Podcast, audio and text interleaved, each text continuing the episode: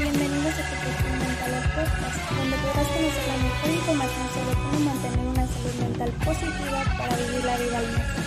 En este capítulo te vamos a decir cómo aprovechar el poder de tu mente para controlar tus emociones y poder sanar tu mente con inteligencia emocional.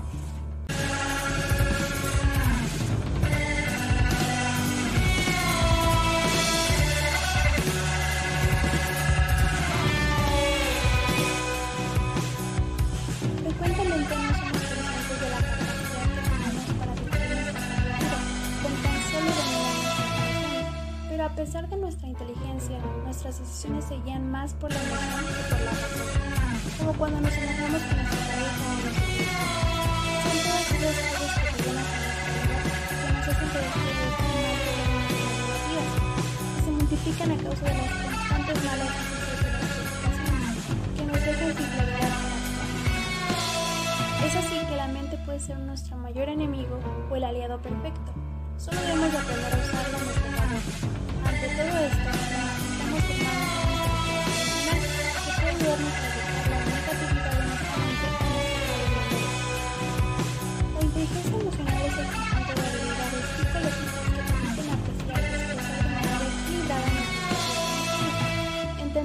los demás y al utilizarla podemos formar nuestro comportamiento a lo que de la mejor forma posible. De esta manera podemos controlar positivamente y no volverse víctima de los estados emocionales negativos, solo limitando cambiar de perspectiva y revertir el signo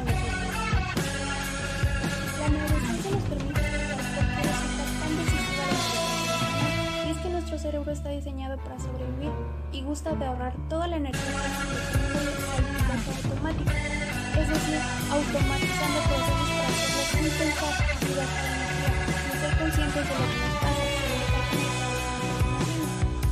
Las emociones son naturales en las personas, pero es importante que aprendamos a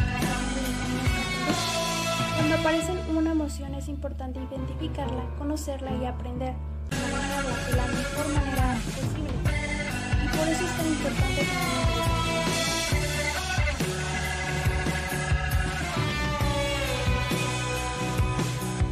que ya sabes cómo tus emociones pueden dominar tu vida, te presentamos 5 estrategias para aplicar la inteligencia emocional. 1. Cambio de foco. El primer consejo es alejar la negatividad, centrarnos en estados de ánimo renovadores, como la serenidad, la paz o la humildad. Al cambiar de foco, automáticamente tu mente cambia de estado. Acuérdate de esto.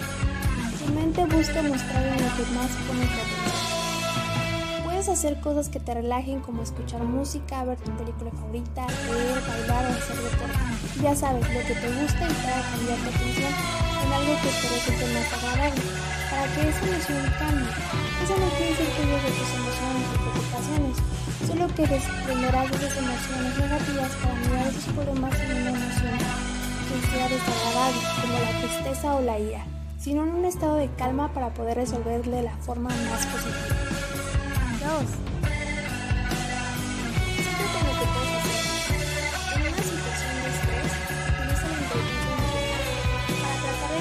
Céntrate en Es una manera clave de alejar la negatividad.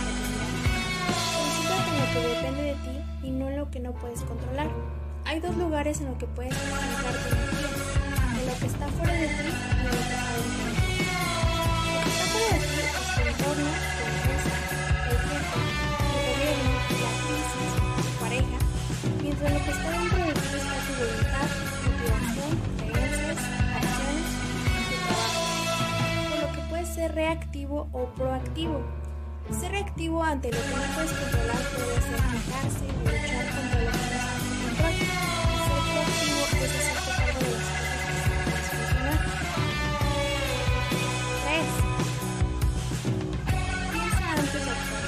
Este básico consejo es un mecanismo primordial de la inteligencia para desarrollar la empatía y conseguir que todo funcione de la mejor manera. Ante un conflicto con otra persona podemos actuar por impulso. Los impulsos suelen aprender una sensación emocional mucho antes de reconocer conscientemente la emoción. Normalmente los actos impulsivos tienen consecuencias negativas, desde que cuando actuamos por impulso normalmente experimentamos una sensación de habernos equivocado o precipitado nuestra forma de actuar, por lo que pensar antes de actuar es controlar nuestra conducta.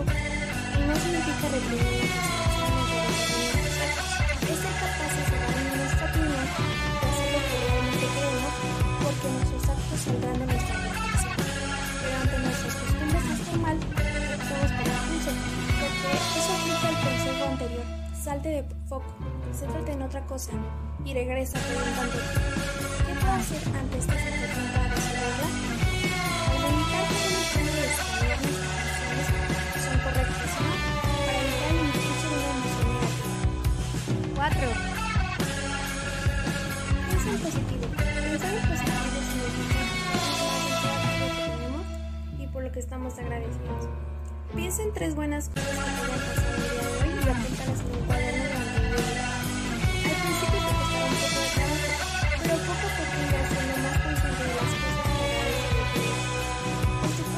Estar feliz o estar sonando todo el tiempo.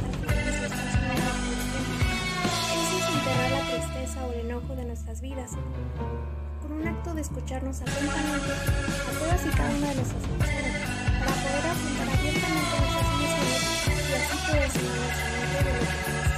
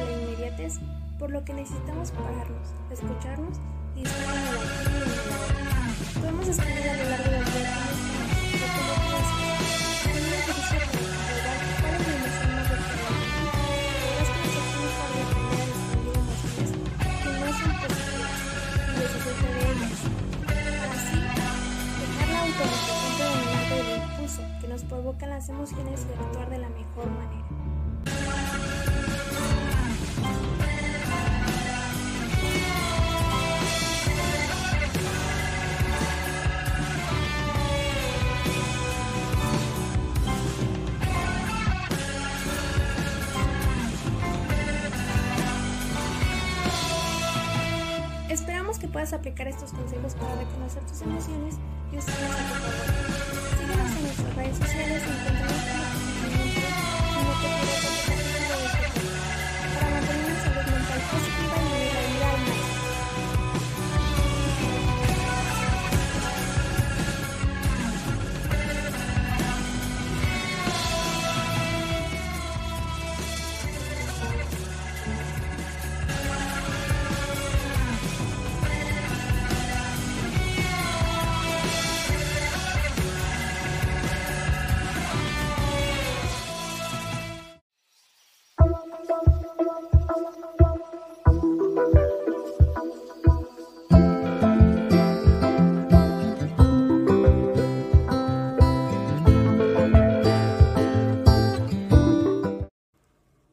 Bienvenido a Tu Cojín Mental, el podcast, donde podrás conocer la mejor información sobre cómo mantener una salud mental positiva para vivir la vida al máximo.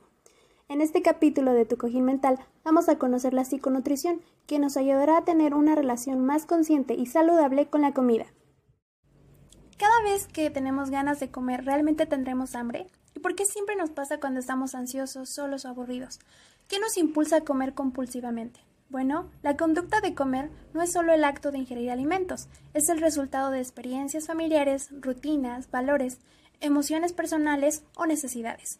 Algunas veces estos factores pueden llegar a crear un vínculo disfuncional con la comida, pero no te preocupes, la psiconutrición nos puede ayudar a entender por qué comemos, cómo lo hacemos y cómo comer mejor. La psiconutrición nos establece que nuestro estado de ánimo, las preocupaciones o lo que pensamos nos acompaña también en la mesa, influyendo en nuestro apetito y en la cantidad y la calidad de lo que comemos. Sin ser conscientes muchas veces utilizamos la comida para calmar o enmascarar nuestras emociones y así poder saciar nuestra hambre emocional.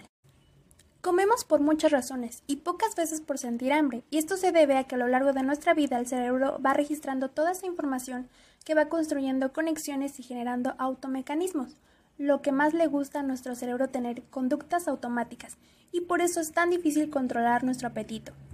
Por lo que si queremos comer bien debemos entrenar a nuestro cerebro para escoger las opciones más adecuadas y eso quiere en primer lugar ser conscientes de que queremos cambiar, ya que no puedes cambiar algo si no eres consciente de ello. Debemos comprender la importancia de ser conscientes de qué comemos y cuándo lo hacemos, al tener mayor conocimiento de nuestros hábitos y qué nos provoca comer, y si es por nuestras emociones o por nuestras costumbres, más allá de nuestras necesidades, y si estas son adecuadas o no. De esta forma podemos implementar y cultivar hábitos más saludables. Al fomentar una relación más sana con la comida, con el tiempo acabará siendo una relación más sana con nosotros mismos. Claro que puede ser que queramos tener una mejor alimentación por los kilos que tengamos de más. La idea es cambiar el foco de la estética al de la salud, a sentirnos bien y a encontrar una dieta variada, saludable y rica. Nuestro cambio debe ir encaminado a las costumbres, para que sea permanente y darnos el cuidado que merecemos. Si deseamos adelgazar, que sea por amarnos, no como castigo, sino como reconciliación con nosotros mismos, por el deseo de cuidarnos y sentirnos saludables. De esta forma es más probable que alcancemos nuestros objetivos. Pero ¿cómo podemos distinguir el hambre emocional del físico? El hambre es la necesidad física de alimentarse mientras que el apetito es el deseo e incluso ansia por la comida. Tener hambre es una necesidad fisiológica vital, indispensable para nutrir correctamente nuestro cuerpo, mientras que el apetito está influenciado por los olores, sabores o el aspecto de la comida, así como las costumbres alimenticias que nos predisponen a comer. Por lo que el hambre emocional puede confundirse con el hambre física. El objetivo debe centrarse en cambiar el vínculo que tenemos con la comida, identificar qué nos hace sentir un vacío emocional. Ahora que conoces más la psiconutrición, te daremos 5 consejos que puedes aplicar para tener una alimentación más consciente y saludable. Número 1. Para identificar si tienes una hambre emocional, antes de comer podrías preguntarte ¿por qué voy a comer? ¿Por hambre, ansiedad o aburrimiento? Mientras comes podrías preguntarte ¿lo que estoy comiendo lo estoy disfrutando? ¿Me estoy tomando mi tiempo o lo hago de una forma precipitada o impulsiva? Y después de la comida te tienes que preguntar si estás satisfecho o culpable. Así podemos entender si tienes un hambre emocional y no utilizar la comida ni como un premio ni como una compensación. Número 2. Meditar. Puede ser un buen aliado para indagar en nuestras respuestas, para aprender a sentirnos plenos y con calma en el momento presente. Y no quiero dejar de mencionar el poder de la visualización en el control de nuestro apetito. Por un lado, la meditación nos puede ayudar a tratar los problemas como el estrés o la ansiedad, mientras que la visualización puede ayudarnos a la formación de nuevas conexiones en el cerebro al visualizar comida saludable como ensaladas, verduras o frutas, que nos darán más ganas de comerlas y disfrutarlas. Número 3. Podemos buscar ayuda profesional. No debemos descartar recurrir a un buen nutricionista o a un psicólogo que nos apoye y acompañe tanto para perder peso como el deseo de aprender a amar nuestro cuerpo, aprendiendo nuevos hábitos y estrategias para expresar todas nuestras emociones. 4. Haz pequeños cambios. Los automatismos o hábitos que hemos ido adquiriendo en nuestras vidas nos han ayudado a darnos una estructura tanto saludable como negativa en nuestras vidas y cambiarlas no desaparecen por sí solas, hay que sustituirlas. En base de insistencia y perseverancia. Por lo que los pequeños cambios pueden resultar en grandes logros. Al planificar los menús siempre es más fácil controlar lo que comemos. También podemos planificar qué vamos a comer cuando salgamos de casa. También podemos cambiar lo que está a la vista. Si lo que vemos es lo que queremos, ver en tu cocina fruta o comida sana, es más probable que queramos comerla en vez de una tentación como el chocolate o alguna fritura. Así que mejor una tentación saludable. Número 5. No te distraigas. Evita elementos de distracción en la mesa. Preocúpate por comer de forma tranquila y ordenada, sin distraerte. Para lograr estar más atento y consciente a las señales de saciedad y estar más abierto a escuchar realmente lo que nuestro cuerpo dice. Tras acabar de comer, puedes continuar con otras actividades para quitar el foco en la comida.